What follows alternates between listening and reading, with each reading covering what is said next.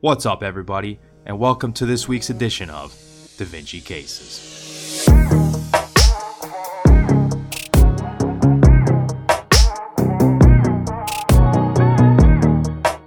Right, so the way this works is we've got a clinical case followed by a board style question. So we're going to go through the question stem, point out the relevant clinical findings, take a look at the question and the answer choices, and then kind of divert for a minute and go through the relevant concepts to answering the question. Then we'll come back and apply those concepts that we went over to answering the question. All right, so for this case, we have a 57 year old man with no significant past medical history presents to his primary care physician for persistent hypertension recorded at home and weakness over the past two months. So, this is a middle aged guy. He has no other uh, chronic medical issues that we know about. Uh, he's coming to his PCP because he's been checking his blood pressure at home and he's noticing that it's much higher over the past two months. And then he also has noticed some weakness as well. So, this isn't exactly you know a acute problem but it's also not a chronic problem so he's coming in with this kind of subacute persistent hypertension and weakness during this time period, his blood pressure has been ranging from 150 to 170 systolic, over 90 to 110 diastolic. Those are super high. Um, those are definitely something that should be dealt with, especially if it's persistent over a significant period of time here. Um, he has no prior history of hypertension, so the big thing there is it's not like he had it in the past and you know he corrected it with like diet and exercise or took some medications and, and was able to correct it. Um, so he's got no history of this otherwise. His vitals in the PCP's office. So the temperature is 37 degrees Celsius, so they're afebrile. Heart rate is 97, so he's definitely tachycardic. And his blood pressure is 164 over 107, so that's really elevated. And that's pretty significant for a 57 year old with otherwise no history of hypertension and no other chronic issues. Respiration is 16. His O2 sat is 98%. His physical exam's negative, so heart and lungs sound good. There's no abdominal tenderness. Um, there's no other, you know, signs that we need to be worried about. His physician does take some labs, so his notable labs are shown here below. So, especially on, you know, we're covering renal here. So often they're, you know, on these exam questions, they'll give you plasma values and they'll uh, give you urine labs as well. So just to go through this, his sodium is 143 milliequivalents per liter. Normal range here is 135 to 145. So his sodium is actually normal. His potassium is 2.3 and the normal range is 3.5 to 5.0. So this is obviously uh, significantly lower. Osmolality is 291 milliosmoles per kilogram uh, in the plasma, and that's within the normal range of 275 to 295. If we look at the urine, so urine sodium, so although you do reabsorb, you know, the majority of your sodium, can excrete, you do excrete some of it out, and, and sometimes you excrete more out than you should if there's uh, underlying pathology. Um, so his sodium is 18 milliequivalents. So normal range is 20 or less. So we're definitely within the normal range. His potassium is in the urine is 63 milliequivalents per liter. Normal is 20 or less. So this is significantly increased. So that tells me he's secreting uh, potassium. He's losing potassium into his urine. And then his osmolality is 530 milliosmoles per kilogram, and the normal range is 500 to 850. So that's normal. So to summarize the labs, we've got a guy with low plasma potassium and high urine potassium. So he's losing potassium uh, through his urine. Uh, so we got to figure out why exactly that's caused. You definitely want to be suspicious of some type of issue, either with the nephron or some other issue affecting the, the nephron or, or stimulating simu- uh, secretion of the potassium. So his PCP orders an abdominal CT scan, and this reveals a mass in his left adrenal gland. So he's got some type of mass that's causing, uh, you know, these different abnormal lab values, causing hypertension, causing increased secretion of potassium. And so the mass on the CT is most likely secreting which of the following. So this is kind of a two-step question. You got to figure out what the kind of the underlying pathophysiology is, and then you got to figure out which of these hormones would cause that underlying pathophysiology. So let's summarize the key findings like we always do. This is a middle aged man with no significant past medical history that develops persistent hypertension and weakness. His plasma labs reveal hypokalemia and a normal potassium and osmolality. His urine labs are notable for an elevated urine potassium concentration, indicating loss of potassium through the renal system. And then the CT scan reveals in a left adrenal mass. All right, guys, we're going to take a quick break from the case right now to let you know that Da Vinci Cases is brought to you by Da Vinci Academy, which provides online video courses for the medical basic sciences. These courses are taught using a variety of teaching methods including bullet point outlines, diagrams, radiology images, and chalk talks to explain the fundamental concepts.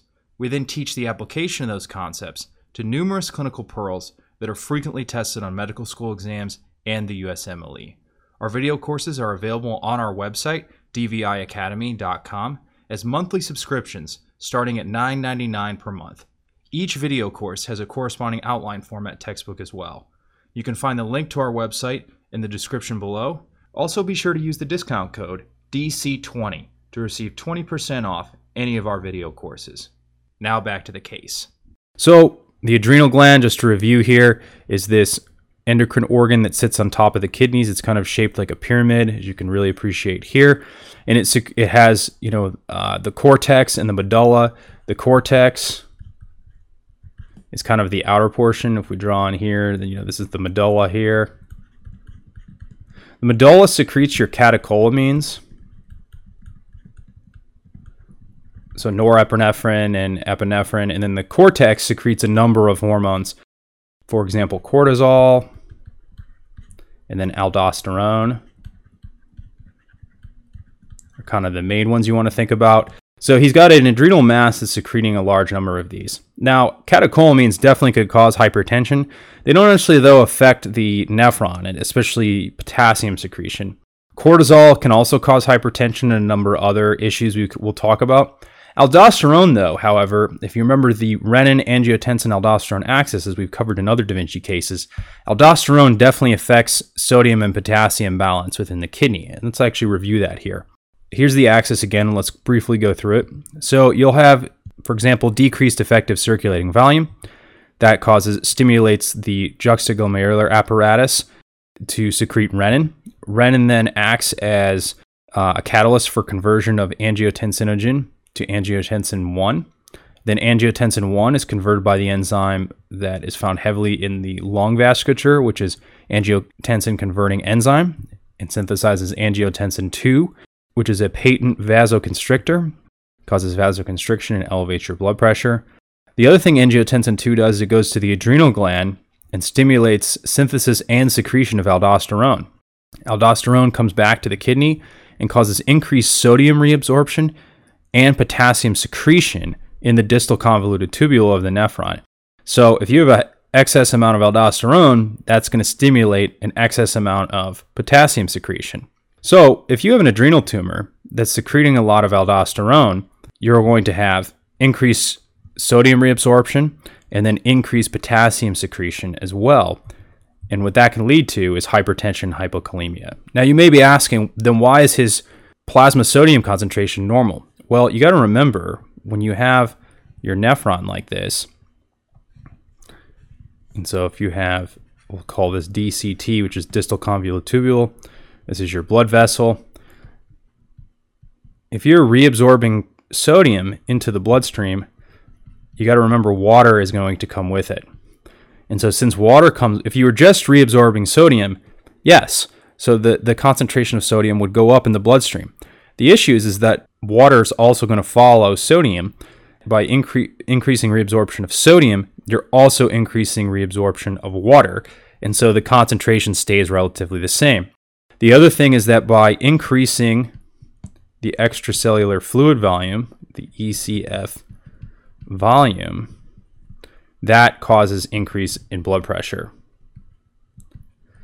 So persistently secreting aldosterone and activating increased sodium reabsorption, that's going to cause increased fluid volume, which is going to result in increased blood pressure. Because if you have more fluid, you need a higher amount of pressure to move it along and perfuse everything. So, as a result of that, you're going to have hypertension and hypokalemia. Now, we come back to the case here. So, I think we've answered this, but let's just kind of go through the answer choices and see which one, why the right answer is right, why the wrong answers are wrong. So we hit the first one here, norepinephrine. We kind of talked about this. So uh, when you think of an adrenal mass secreting, over secreting catecholamines, uh, pheochromocytomas is definitely one you want to think about. Um, it can secrete norepinephrine, which causes hyperactivity of the sympathetic nervous system. Um, so this can result. The kind of the classic presentation is headaches from the severe hypertension, tachycardia, and diaphoresis. So this patient, even though he has hypertension, he's got some tachycardia he doesn't have diaphoresis, he doesn't have severe headaches. And the other thing is norepinephrine is not going to affect potassium secretion in the nephron. Aldosterone, like we talked about, adrenal tumors secreting aldosterone will cause increased reabsorption of sodium and water, and plus increased secretion of potassium, which leads to hypertension hypokalemia. Increased secretion of cortisol. So this is Cushing syndrome. A lot of different things can cause. You can have adrenal tumors that do this. You can have uh, lung tumors or, or kidney tumors that do this. Actually, that's hypersecrete cortisol. You can have a pituitary tumor that causes increased secretion of ACTH, which then causes increased secretion of cortisol. So a lot of different ways you can get Cushing syndrome. Bottom line though is it causes a lot of different problems, but mainly hypertension, weakness, poor healing, and fat deposition in the face, abdomen, and upper back between the shoulders. So yes, you're gonna have hypertension, you have weakness, but the thing is, is that the fat deposition. This is kind of the classic. Um, you know, cortisol causes kind of redistribution of fat and fat deposition. And so you see that in uh, this is pretty classic for hypersecretion of cortisol. One other thing I should mention is that the patient's weakness, like we mentioned, that comes from the hypokalemia. So that affects the essentially the electrochemical balance across muscle membranes. And so that causes weakness. So the hypokalemia is what's leading to the weakness. So that's the other thing that kind of tip you off to um, aldosterone. Again, norepinephrine doesn't necessarily affect that as well. And then lastly, here, erythropoietin is a molecule that stimulates red blood cell production in the bone marrow. And you don't really see this. This, for one, it's not secreted from the adrenal gland, so that's one way you can eliminate right there. Um, the thing though is that it causes increased blood viscosity and it can also lead to blood clots as a result of that. This is something that is secreted by, can be a, kind of a paraneoplastic syndrome where it's secreted by you know, renal cell carcinoma, for example, or some other um, potentially some other tumors can secrete it. You also will see some athletes have reported to be using this um, to kind of increase the oxygen delivery or the oxygen uh, carrying capacity of the blood because um, it increases red blood cells. They found that that doesn't really work too well, and it's actually um, considered illegal in a lot of different sporting uh, arenas as well. Uh, that's something to pay attention to as well. It can be in cancer, and then also they'll, they'll sometimes give you tested questions where people are using this to essentially enhance their performance. So to summarize, this is a otherwise healthy middle-aged man that develops persistent hypertension and weakness due to an adrenal tumor over-secreting aldosterone, leading to increased reabsorption of sodium and water and secretion of potassium, resulting in hypertension and hypokalemia, resulting in weakness. Alright, that's all I have for you this time. Be sure to check out all the Da Vinci Cases videos available on our YouTube channel and our website, dviacademy.com. The PDF notes for every Da Vinci Cases is also available on our website. Also, be sure to check out our podcast, The Da Vinci Hour, where we interview attendings and residents across medicine to learn more about their experiences, their specialties, and to get their insights on navigating a career in medicine. You can find the Da Vinci Hour podcast on our website or any platform where podcasts are found. Lastly, you can find all of our video courses and corresponding outline format books on our website. Don't forget to use the discount code DC20 for 20% off.